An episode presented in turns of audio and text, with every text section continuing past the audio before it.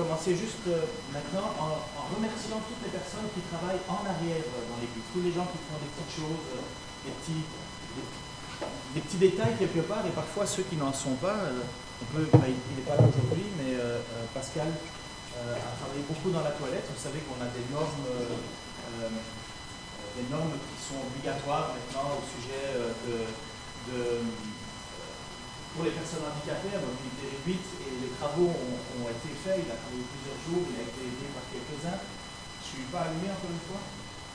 Euh, Voilà, là je suis allumé. Ouais, la lumière vient sur moi, le son vient sur moi.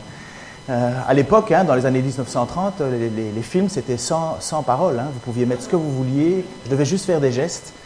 Euh, donc, merci à tous ceux qui font des petites choses, ceux qui préparent pour les PowerPoint, ceux qui préparent pour les, les chants, ceux qui préparent pour toutes sortes de choses, euh, ceux qui font... Euh, c'est ça la, vie, la vraie vie d'église, hein, c'est une communauté, c'est une famille. Euh. Alors on s'entretient, il y en a certains qui ne peuvent plus, il y en a certains qui ne peuvent pas, et puis il y en a d'autres qui peuvent et qui le font, et puis merci à tout le monde. Et si vous avez encore envie aussi de vouloir vous intégrer dans cette vie normale de l'Église, il y a plein de choses qu'on peut vous proposer à faire. Vous vous souvenez qu'on avait, que je suis, enfin, on est ensemble, parce que vous n'avez pas le choix, puisque c'est moi qui décide de ce que je prêche. Mais euh, la bonne nouvelle, c'est qu'on on a une ligne conductrice, c'est qu'on continue à faire l'évangile de Jean. Et dans l'évangile de Jean, je vous avais expliqué il y a deux semaines, parce qu'entre-temps, j'ai été parfaire mes couleurs africaines. Je n'arriverai jamais à ton niveau, Léon, mais, je, mais je m'approche. J'ai une question. Est-ce que les Africains peuvent me répondre à cela? Je me la suis posée depuis que je suis tout petit. Est-ce que les Africains peuvent avoir des coups de soleil? Et c'est un blanc qui répond. Hein. Mais je me suis toujours posé la question, parce que moi ça devient rouge, mais du rouge sur du blanc ça se voit, mais du rouge sur du noir ça ne se voit pas. Donc voilà, c'était comme ça. Voilà, ça manquait à ma culture, comme on disait. Bon, merci Léon de m'avoir répondu à ça. Donc pendant que été faire parfaire ma, mon, bronzage euh, dans les Cévennes. Euh, vous savez que je vous avais laissé sur l'épître euh, de l'évangile de Jean, sur la question de la femme qui avait reçu des pierres, enfin, où, on l'avait présenté, flagrant délit d'adultère devant Jésus, et les pharisiens, les, responsables religieux voulaient tendre un piège à Jésus. Mais je vous avais expliqué que ce passage biblique n'était pas, en fait, dans les matériels. Jusqu'au Xe siècle, on ne le trouve pas dans l'évangile de Jean pas à cette place-là. Parfois, on le trouve à d'autres endroits. Et je vous avais expliqué que ce texte, bien qu'authentique, donc c'est vraiment, ça s'est vraiment passé, sauf qu'on pense que c'est un matériel de l'évangéliste Luc, et que par la file des temps, les copistes ne savaient pas où mettre ce, passage, et ils l'ont alors inséré à ce moment-là dans l'évangile de Jean, au chapitre, euh, entre le chapitre 7, euh, verset 52, ils ont intégré 53, jusqu'au verset, chapitre 8, verset 11, et puis après, verset 12 continue. Pourquoi je vous dis ça? C'est parce que dans le passage qu'on étudie en ce moment, il y a une continuité. Il y a une continuité. Donc le, petit passage de la femme adultère surprise et où, Jésus dit que celui qui a jamais péché lui jette la première pierre ne devrait normalement pas être là chronologiquement. Pourquoi je vous dis ça? Parce que c'est important dans, le fil de ce que Jésus est en train de parler et d'annoncer. Euh, il est dans le temple. Il est certainement dans le parvis, le parvis des femmes. Euh, à l'époque, il y avait un parvis, pour les hommes, un parvis pour les femmes. La bonne nouvelle, c'est que dans le parvis pour les femmes, il y avait les troncs à offrande. Donc, à l'époque déjà, apparemment, c'était les femmes qui géraient le budget. Euh, je ne sais pas dans quel état était le temple, mais ça devait être bien géré. Et euh, ça, c'est une supposition, hein, parce que les hommes pouvaient aller dans le parvis des femmes, bien entendu, mais c'était à l'époque, il y avait des règles qui faisaient que les femmes ne pouvaient pas rentrer dans le parvis des hommes. Mais bref, c'était comme ça. Et Jésus est là et il enseigne. Donc il y a une continuité. Il n'y a, pas, eu cette, interlude avec cette femme euh, qui se fait prendre en flagrant délit. Il y a une continuité. Donc Jésus est encore en train d'enseigner, encore en train de parler devant ses chefs religieux, ses responsables religieux et la foule aussi. Mais il a un but, Jésus. Il a un but. Il veut prouver et faire connaître à ses responsables religieux qui il est. Et il veut leur montrer qu'il n'est pas euh, un, un imposteur, il veut leur montrer que toute l'écriture parle de lui. Et qu'à un moment, il doit être là parce que c'est ce que l'écriture veut. Un petit peu avant, avant la fête des tabernacles, vous vous souvenez que les frères de Jésus avaient dit, mais monte, monte, vas-y, si tu veux te faire connaître, vas-y. Jésus avait dit, non, ce n'est pas encore le moment. Ce n'est pas pour vous, toute heure est bonne, pour moi, ce n'est pas la bonne heure. L'heure, c'est Dieu qui l'a définie, c'est Dieu qui la décide. Et dans cette révélation de Jésus progressive, Jésus place les choses de manière à se faire connaître de plus en plus évidemment ça doit être de plus en plus évident. Sauf que pour ceux qui ont l'esprit fermé, et Jésus va expliquer, on verra dans les prochaines études, la motivation de ces gens, c'est parce qu'ils ne sont pas en Dieu, euh, ils ne veulent pas et ils ne reconnaissent pas Jésus. Alors pourquoi est-ce que je vous dis tout ça? Parce que c'est la fête des tabernacles. Alors si vous cherchez dans la Bible ou dans des euh, euh, dictionnaires bibliques, vous allez voir que la fête des tabernacles a plusieurs noms.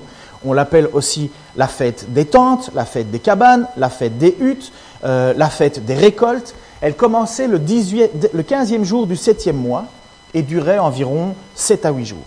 C'est une fête qui fait partie des trois plus grandes fêtes que les responsables, que les juifs euh, assistaient et devaient assister. Ça faisait partie. Vous aviez euh, la Pâque qui était aussi dans ces fêtes-là et les fêtes de la récolte. C'était excessivement important d'y aller. Et, Dieu a dit, vous iriez et vous ferez ces fêtes là où je vous l'indiquerai. Et pendant cette période du temple, bien entendu, c'est au temple qu'il fallait aller. Cette fête, la Mishnah Souka, dit que c'était une fête excessivement joyeuse, un moment magnifique, un moment de joie. D'ailleurs, il disait, celui qui n'a pas euh, assisté aux réjouissances de la maison du puissage, encore un autre nom, n'a pas connu la joie dans sa vie. Alors, c'est important de savoir ça. Pourquoi? Nous sommes des baptistes, vous le savez.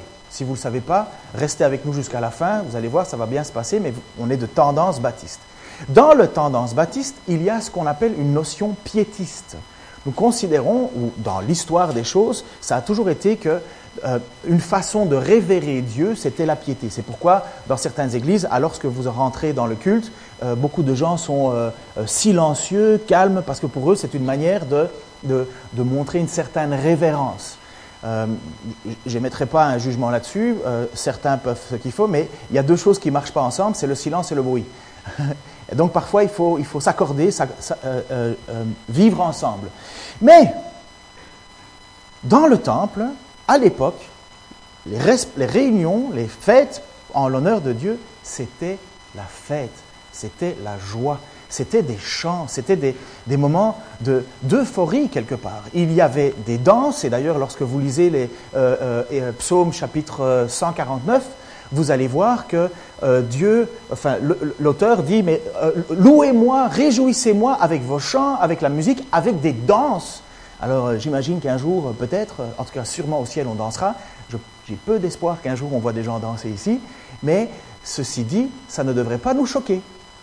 Euh, on a nos tendances, nos habitudes, mais ça ne devrait pas nous choquer. Dans le temple, les gens dansaient et Dieu voit que c'est une manière de faire la fête. Et à l'époque, aussi étonnamment, encore une fois, cette Mishnah euh, Souka nous déclare et nous, dit que les hommes bons et pieux dansaient dans la nuit. Donc en fait, ils sont en train de nous dire qu'à cette époque-là, pendant la fête des tabernacles, pendant la fête euh, des tentes, là, au moment où Jésus est en train d'enseigner, dans l'histoire qu'on est en train de voir, il y a des danses les gens pieux et bons. Donc en fait, les, auteurs de, cette Mishnah Sukha veulent simplement nous dire des, gens qui d'habitude sont réservés, d'habitude des gens qui sont euh, avec une certaine tenue, pendant ces fêtes-là, dansent aussi. Il nous dit, euh, ils dansaient dans la nuit, tenant des torches allumées dans leurs mains et chantant des hymnes, des louanges avec des orchestres lévitiques qui jouaient en arrière. Donc vous imaginez, c'est la fête.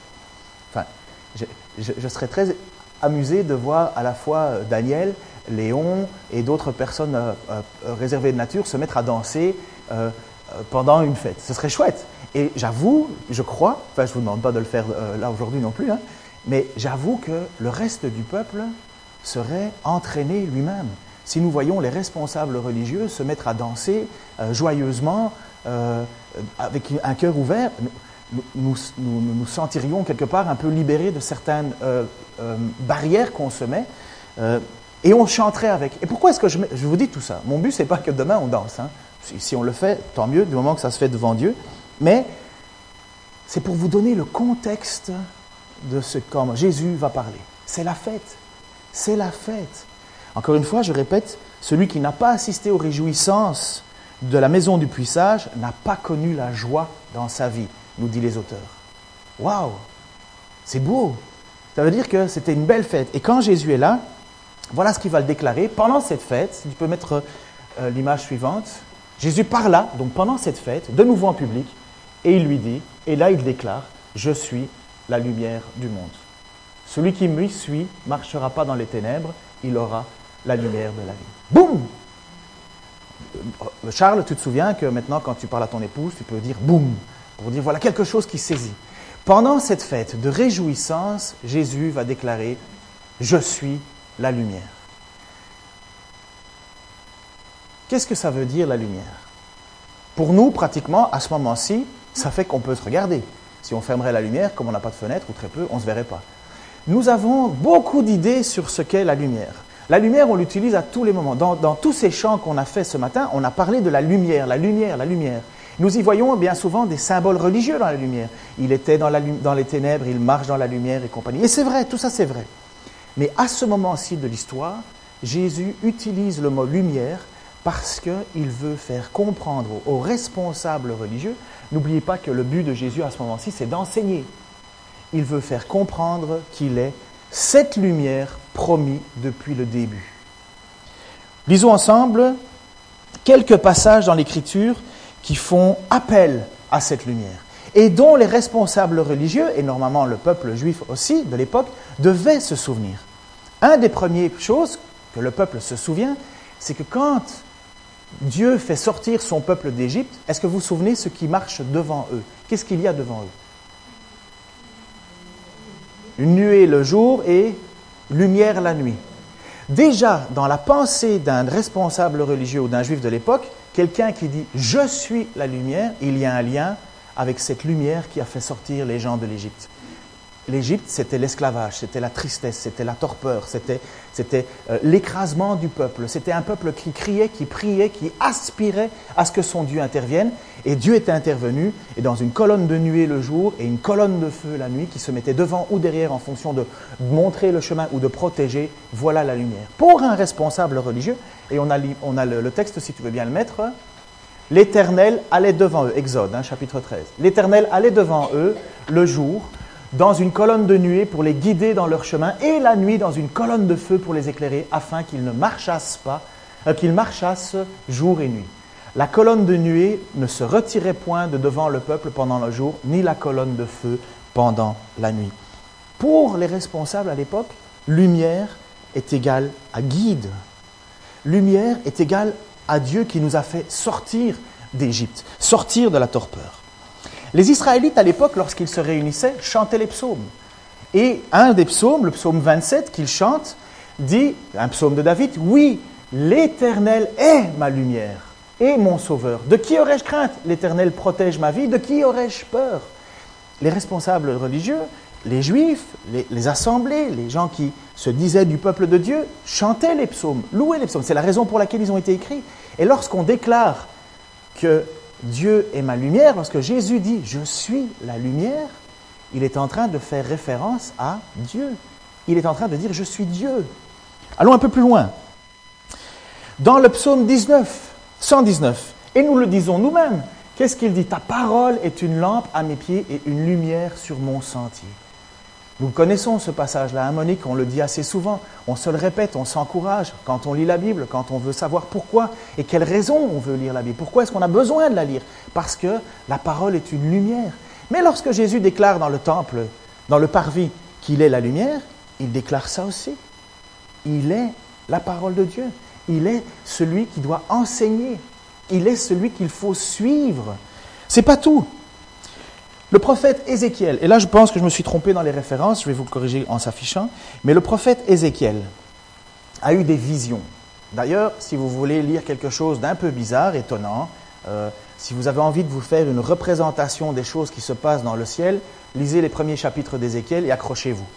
Euh, un jour, à l'école biblique, euh, le prof donnait cours et, à mon habitude, je rêvassais. et après avoir lu le, texte de, de, pardon pour les professeurs d'institut biblique, mais euh, il y a des fois où à partir de 16 heures, c'est plus la peine d'enseigner parce que les élèves sont plus là, hein. ils sont en méditation perpétuelle, les yeux fermés, avec un ronronnement.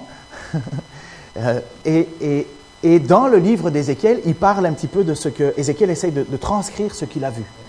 Et à un certain moment, dans le livre d'Ézéchiel, il parle même d'une roue avec des yeux sur la roue, mais cette roue va à gauche, à droite. Et moi, j'étais en train d'essayer de dessiner. Je dessine super mal. Hein. À la, limite, moi, mes bonhommes, ça se limite avec des bâtons et un rond en haut. Mais j'étais, j'essayais, et je me suis dit, mais comment est-ce qu'on fait pour dessiner cette vision? Et dans cette vision, bon, on passe le dessin et compagnie, amusez-vous si vous avez envie de vous amuser, peut-être que la semaine prochaine on va avoir des concours de dessin, mais voilà ce que Ézéchiel déclare. Au-dessus du ciel, qui était sur leur tête, des espèces de chérubins, il y avait quelque chose de semblable à une pierre de saphir, en forme de trône, et sur cette forme de trône apparaissait comme une figure d'homme placée dessus, en haut.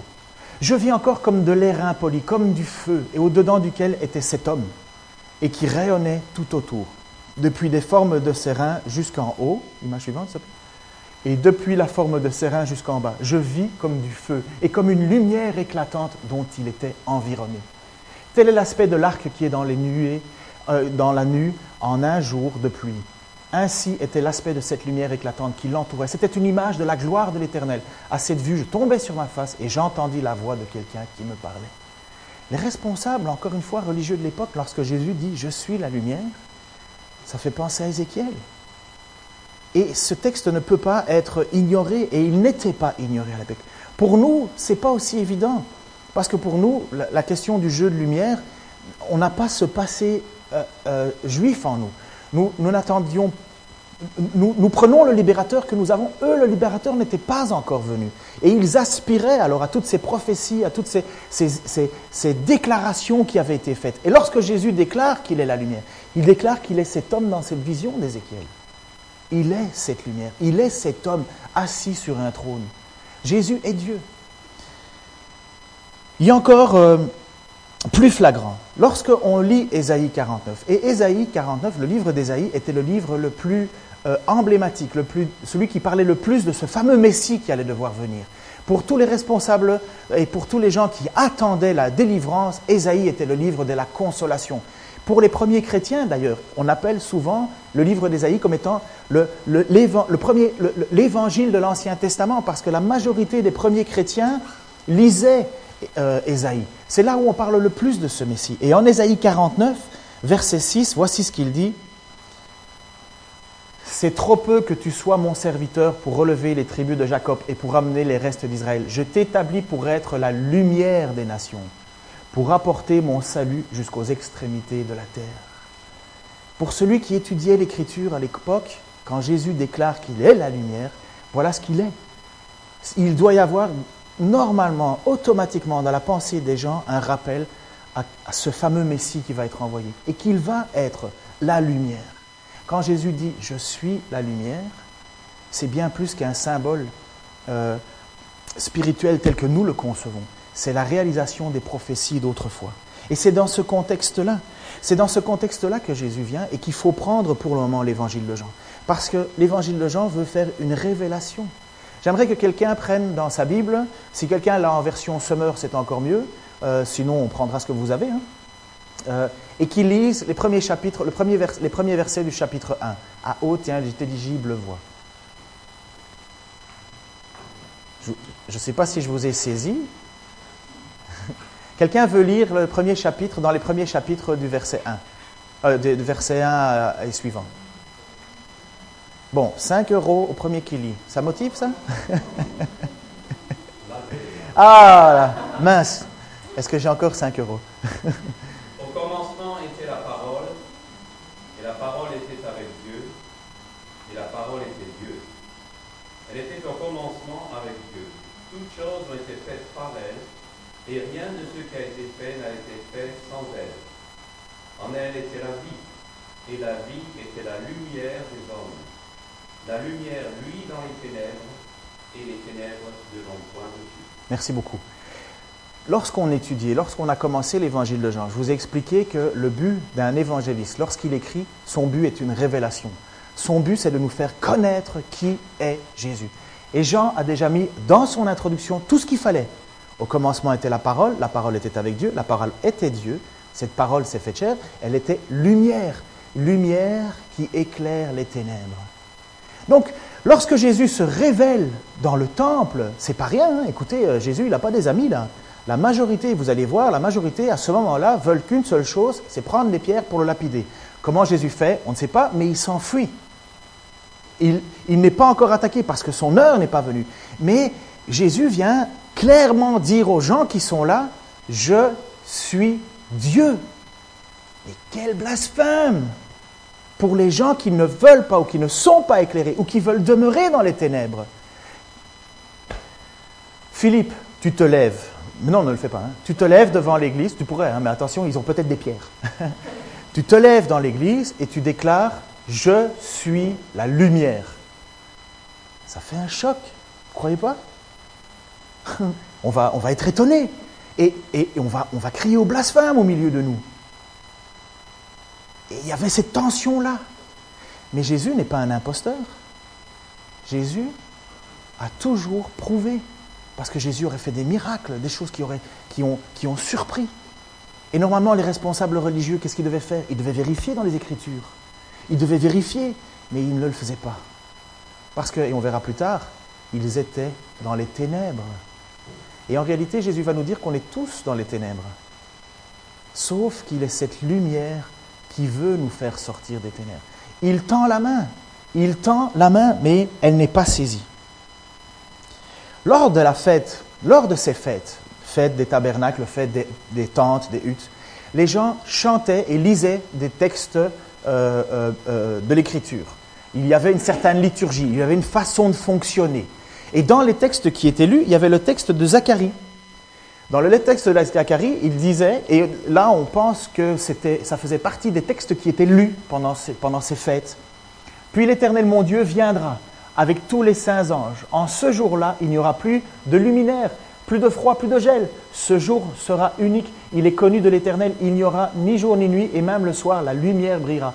En ce jour-là, des eaux vives jailliront de Jérusalem et couleront moitié vers la mer morte et moitié vers la Méditerranée. Il en sera ainsi l'été comme l'hiver. Et vous savez que quand Jésus, c'est très prophétique la façon dont c'est écrit, mais vous savez que quelques passages plus tôt, Jésus a dit, je suis la source de vie. Celui qui boira de ma source sera lui-même une source de vie. Jésus vient à chaque fois déclarer des choses qui peuvent se vérifier dans l'Écriture. Parce qu'à ce moment-là de l'histoire, Jésus ne se révèle à personne d'autre qu'aux Juifs. Jésus ne se révèle pas à des Européens. Il ne se révèle pas à autre chose que le peuple que Dieu s'était choisi dès le commencement. Il se révèle à des gens qui connaissent l'Écriture. D'ailleurs, vous connaissez ce passage où à un certain moment, Jésus a dit, le Fils de l'homme a été d'abord envoyé dans son peuple. Et il faut garder ça en tête que pour le moment, Jésus est en train de dire qui il est à des gens qui devaient savoir qui il était. Mais ils ne le veulent pas. Ils ne le veulent pas parce que la lumière est rentrée dans les ténèbres et les ténèbres ne l'ont pas gardée. C'est difficile d'entendre ça parce que Jésus, plus tard, et vous allez voir les prochaines prédications à ce sujet-là, Jésus va dire à ses responsables religieux qu'ils ne peuvent pas le connaître parce qu'ils ont comme père le diable, l'ennemi de Dieu. Waouh Vous comprenez pourquoi ces responsables veulent prendre des pierres. Si je te dis, euh, Philippe, euh, ton père, c'est le diable. Waouh, tu me prends une paire, tu es fâché et je comprendrai. Mais Jésus a toute autorité de le faire. Et il est en train de poser son autorité. Il est en train, en déclarant Je suis la lumière, c'est fort. Jésus déclara, et on remet le passage, Jésus déclara donc Je suis la lumière du monde. Celui qui me suit ne marchera pas dans les ténèbres, mais il viendra à la lumière. Jésus vient pour séparer. Jésus vient pour séparer ce qui est de toute façon dans les ténèbres. Il vient parce qu'il est cette lumière capable de nous sortir. Il vient parce que c'est le Saint de Dieu, l'envoyé. Qu'est-ce qu'une vie dans les ténèbres, à votre avis? On, a aujourd'hui euh, toutes ces idées, c'est vrai, sur la question de l'occultisme, sur la question de vivre euh, euh, dans des choses affreuses, dans, la, la, pornéa, tout ce qui tout ce qui tout ce qui, pornéa, c'est tout ce qui est la déviance sexuelle, tout ce qui est en dehors, de, en dehors de la vie euh, de couple enceint, marié dans un lit. Tout le reste, adultère, euh, euh, concubinage, tout ce que vous voulez, ça rentre dans le côté pornéa. Ça, c'est les choses gentilles. Et tout ce qui va en dehors, tout ça, c'est des ténèbres. En fait, c'est des hommes livrés à leur propre passion. Ils ne reconnaissent pas Dieu comme autorité, ils peuvent se servir de Dieu mais ils ne suivent pas Dieu. Tout ça, ce sont des gens qui sont dans les ténèbres. Et en réalité, nous qui n'étions pas juifs, nous étions dans les ténèbres. Nous n'avions même pas les prophètes. Nous étions séparés de Dieu, loin de tout cela. Et quand Jésus vient, il vient pour être la lumière, non pas du texte, mais la lumière du monde vous le voyez ici, je suis la lumière du monde. Ce n'est plus la lumière juste pour les juifs, c'est pour tout le monde. Aujourd'hui, c'est très difficile pour moi, peut-être pour vous aussi, de me souvenir de ce que c'était d'être sans Dieu. Mais j'essaye parfois de faire cet effort. Ne pas savoir d'où je viens. Ne pas savoir d'où je viens. Ne pas savoir où je vais sur la terre. C'est quelque part une sorte de ténèbres. Et surtout, ne pas savoir ce que je fais ici. Je sers à quoi? Quelle est mon utilité? Pourquoi je suis là? Vous connaissez peut-être cette... Euh, cette euh, non, je ne vais pas dire, c'est une, une, blague qui pourrait être mal interprétée. Mais pourquoi moi? Pourquoi je suis là? Pourquoi je suis né sur Terre? On va me faire croire, on va forcer, on va essayer de me faire croire que finalement je ne suis que le fruit du hasard, né d'une rencontre du néant. Du néant, n'importe quel scientifique va dire que le néant, c'est l'existence de rien. Et on va me dire, on va essayer de me faire croire que de rien est venu tout. Sans comme ça, de rien. Euh, naturellement, enfin, hors naturellement, mais on va me dire que je viens du néant. Mais comment est-ce que je peux baser ma vie? Comment est-ce que je peux savoir quelle est mon utilité, mon sens, si déjà on me dit que je viens du néant? C'est ténébreux. Et Jésus vient pour dire, non, non, je suis la lumière. Je suis la lumière et je vais t'expliquer, et vous allez comprendre d'où vous venez et où vous allez. Sauf qu'il y a un problème c'est que demeurer dans les ténèbres, ça veut dire être séparé de Dieu. Et Jésus vient pour faire ce lien, justement. Il vient pour dire que ceux qui veulent le suivre, ceux qui veulent le suivre, celui qui me suit, donc Jésus est là. Après ça, il y a une démarche à faire. Il faut suivre, il faut, il faut croire, il faut, il faut reconnaître que Jésus est ce Messie, il faut l'accepter, il faut avoir la foi.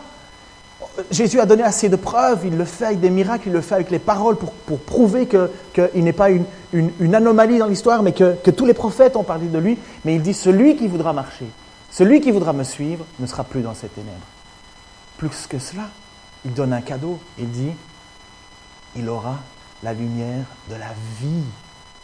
Mais mes amis, le privilège du chrétien, celui qui vit avec Dieu, lorsque tout est abattu, qu'est-ce que tu fais?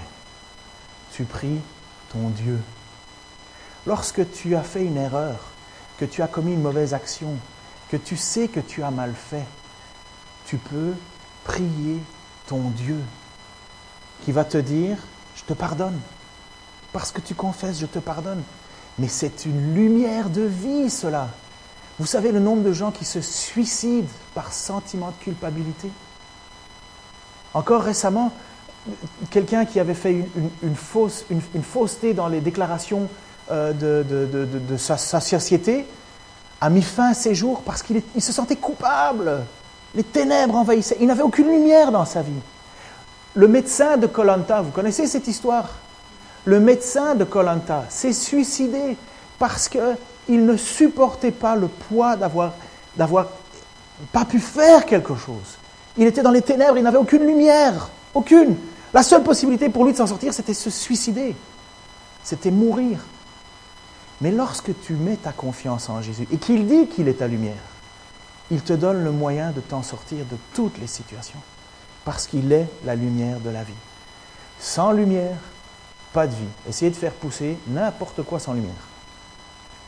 Par les champignons. Et encore, il faut de la chaleur. Et la lumière, c'est la chaleur. Un certain moment, Jésus va dire ceci, et c'est très fort, chapitre, chapitre 8, verset 24. Si vous ne croyez pas ce que je suis, vous mourrez dans vos péchés. Le péché absolu. Certains vont dire, ah, moi, j'ai pas de péché. Bon, il me le prouve, mais vous savez qu'à un certain moment, il y a eu un jeune, euh, un jeune homme riche qui s'était venu vers Jésus et qui avait dit, euh, euh, que faut-il faire pour avoir la vie éternelle? Et Jésus euh, dit obéis à la loi, respecte tes parents. Et l'homme riche dit mais j'ai fait tout ça, j'ai fait tout ça. Et Jésus va lui dire à un certain moment c'est bien. Et sous-entendu apparemment que Jésus dit oui, apparemment tu l'as fait. Va, vends tous tes biens et suis-moi. Et là l'homme pleure, riche, pleure parce qu'il n'arrive pas à faire cela. Il demeure dans le péché. Pourquoi? Parce que le péché c'est de ne pas croire, le péché absolu, c'est de ne pas croire qui est Jésus. C'est de rejeter Jésus. Voilà ce que Jésus dit. si vous ne croyez pas ce que je suis, vous demeurerez dans vos péchés. Et il le dit aux responsables religieux de l'époque, mais il le dit à nous aussi quelque part. Si vous ne voulez pas croire qui je suis, ben vous allez rester dans le péché, vous allez mourir dans le péché. D'autres passages en Jean vont dire celui qui ne reconnaît pas Jésus-Christ, c'est le péché. Le péché, ça veut dire manquer le but que Dieu nous a fixé. Amartya, manquer la cible. Le but que Dieu a fixé, c'est de nous faire rencontrer Jésus-Christ, la lumière, le sauveur, la porte, le bon berger, la source de vie. Mais si on le rejette, on meurt dans le péché. Et alors on n'a pas cette vie. À un certain moment, dans l'histoire des apôtres et Jésus qui marche au milieu d'eux, il va y avoir quelque chose de spectaculaire pour trois apôtres, pour Pierre, pour Jacques et pour Jean. Il voici, Luc chapitre 2, versets 25 à 32, et voici, il y avait à Jérusalem. Ah non, non, non, pardon, je vais trop vite. Je vais trop vite, excusez-moi. Le passage que je vais vous lire. À un certain moment, qui se souvient de la fête de Noël? Bon, pour certains, vous en avez fait 80. Si vous ne vous souvenez pas de la fête de Noël, euh, vous savez qu'à Noël, nous fêtons la naissance de Jésus. Aujourd'hui, en grosse concurrence contre Coca-Cola et son Père Noël. Mais la réalité de Noël, c'est que nous fêtons Jésus. À Noël, à cette période, mais nous ne pouvons pas la dater à 25 décembre, c'est faux, tout ça c'est des, aléas des calendriers, mais à un moment, huit jours après la naissance de Jésus, le bébé est amené dans le temple pour le présenter à Dieu, parce que c'était comme ça que ça se faisait. Et un vieux bonhomme, Siméon, peut-être 80 ans, peut-être ton, ton âge, Charles, un vieux bonhomme qui a mis tout son espoir en Dieu, a espéré, espéré, espéré. Au bout de 80 ans, t'espères quand même pas mal, quoi. Se retrouve, lui aussi, voulu par Dieu, dans ce temple. Et voici, il y avait à Jérusalem un homme appelé Siméon. Cet homme était juste et pieux. Il attendait la consolation. Donc il espérait, il espérait. Et l'Esprit Saint était sur lui. Il avait été divinement averti par le Saint-Esprit qu'il ne mourrait pas avant d'avoir vu le Christ, le Seigneur. Il vint au temple, poussé par l'Esprit, comme vous ce matin pour venir à l'église. Et comme les parents apportaient le petit enfant Jésus pour accomplir à son égard ce qu'ordonnait la loi, il le reçut dans ses bras, bénit Dieu et dit, Maintenant, Seigneur, tu laisses ton serviteur s'en aller en paix selon ta parole, car mes yeux ont vu ton salut, salut que tu as préparé devant tous les peuples, lumière pour éclairer les nations et gloire d'Israël, ton peuple. Il a ce bébé dans les mains, huit jours, peut-être un peu plus, un peu moins, mais en tout cas dans ces jaunes-là. Et il dit au sujet de cet enfant que c'est la lumière. Trente ans plus tard, Jésus revient dans ce temple et il dit, je suis la lumière. Comprenez que quand Jésus déclare ça dans le contexte juif, ça doit résonner. Et pour nous encore plus. Et les apôtres qui sont là marchent, et dans l'évangile de, Marc, chapitre 9, versets 2 et 7, il va se passer quelque chose d'extraordinaire. J'en reviens à mon truc. Ils vont vivre quelque chose de, de phénoménal, que peu de gens vont vivre, enfin que peu de gens ont vécu, que nous vivrons plus tard. Ils étaient là. Six jours après, Jésus prit avec lui Pierre, Jacques et Jean, et il les conduisit seuls à l'écart, sur une haute montagne. Il fut transfiguré devant eux. Ses vêtements devinrent resplendissants d'une telle blancheur que personne sur la terre, ni Ariel ni Dash, ne peut blanchir ainsi. Quand j'étais plus jeune, on disait que Ariel lave plus blanc que blanc. On s'est toujours posé la question, c'est quoi comme couleur? Mais voilà que les apôtres, eux, vivent cette réalité. Ils sont devant Jésus, ils sont montés sur une montagne, et Jésus devient resplendissant, et le texte nous dit que rien ne peut rendre aussi blanc. Élie et Moïse leur apparurent et ils s'entretenèrent avec Jésus. Tu peux mettre l'image suivante? Pierre prit la parole et dit, Maître, il est bon qu'on soit ici. Faisons trois abris, trois tentes, une pour toi, une pour Moïse et une pour Élie. Ils ne savaient pas que dire. Ça, ça nous arrive souvent. On ne sait pas quoi dire face à des choses pareilles. Car ils étaient effrayés. Une nuée vint les courir et une nuée sortit, euh, de la nuée sortit une voix. Celui-ci est mon fils bien-aimé. Écoutez-le. Écoutez-le. Waouh Vous imaginez la tête de Pierre, Jacques et Jean. Hein? Heureusement, Pierre, a son habitude, ne sait pas se taire. Même effrayé, il continue à parler. Et euh, heureusement, parce que ça nous donne un texte. et vous êtes là, et vous voyez quelque chose d'extraordinaire. Vous voyez Jésus, celui avec qui vous marchez tout le temps. Vous êtes tout le temps là, et d'un coup, il devient mais resplendissant. Vous savez pas quoi faire, quoi. Et en plus, Élie et à Moïse. Dans votre tête, Élie, il est mort. Enfin, il est monté au ciel, on ne sait pas trop où il est. Et Élie et Moïse, il est mort. Mais devant vous, ces trois personnages sont là. Et d'un coup, vous avez la voix du ciel qui dit, Voici mon fils bien-aimé, écoutez-le. Alors quand Jésus déclare dans ce temple, Je suis la lumière, il est en train de dire, Écoutez-moi, écoutez-moi. Si vous demeurez, si vous ne croyez pas qui je suis, vous êtes dans le péché. Vous ne pouvez pas être sauvé. Alors vous comprenez à quel point dans l'évangile de Jean, ce qu'il veut faire, c'est nous faire réaliser une chose. Ce privilège que tu as toi aujourd'hui en te disant chrétien, en ayant confirmé par le baptême, par euh, ta vie transformée, ta, ta relation avec Jésus-Christ, tu es possesseur de la lumière de Dieu en toi. Ça devrait, dans tous les moments les plus sombres de ta vie, te rappeler que la lumière, elle est venue éteindre les ténèbres, allumer les ténèbres. Et pour tous les autres, malheureusement, la lumière est rentrée dans le monde, mais le monde n'a pas voulu la suivre parce qu'ils ont préféré les ténèbres. Ils ont préféré ne pas savoir. Et Dieu nous dit dans sa parole, Dieu, j'imagine un jour euh, ici, on est en pleine réunion, et euh, je ne sais pas comment le ciel ferait, mais bon, je suis sûr que Dieu est capable de faire plein de choses. Hein. Pouf, le ciel s'ouvre devant nous, et il nous déclare, est-ce que vous écoutez Jésus, mon fils bien-aimé? Euh, Mettez-vous à la place de Pierre, Jacques et Jean. Et voilà la main tendue de Jésus. La main tendue de Jésus envers toi, envers moi, envers ce peuple à l'époque, même qui ne voulait pas écouter, dont le cœur s'endurcissait. Il était en train de dire, si vous ne me suivez pas, vous êtes dans les ténèbres, vous ne pouvez pas être sauvé. Parce que je suis la lumière. Alors je voudrais prier, et puis je vous encourage, peut-être on va baisser les têtes tous et chacun, il y en a peut-être d'entre vous qui n'ont pas encore fait cette décision, qui n'ont pas encore osé faire le pas. Moi je vous encourage à placer devant Dieu et à réfléchir à tout ce qui a été dit, en sachant que Dieu lui-même ouvre les cieux et déclare, Ceci est mon Fils bien-aimé, écoutez-le. Moi, je vous encourage à prendre cette décision, parce que ne pas prendre de décision, c'est en prendre une. Seigneur, je te prie pour tous ceux et toutes celles qui sont ici ce matin, et pour moi aussi, Seigneur. Nous sommes au bénéfice de ta lumière. Tu es la lumière. Tu es le Seigneur, le Sauveur, Seigneur. Tu nous as racheté d'un prix incroyable.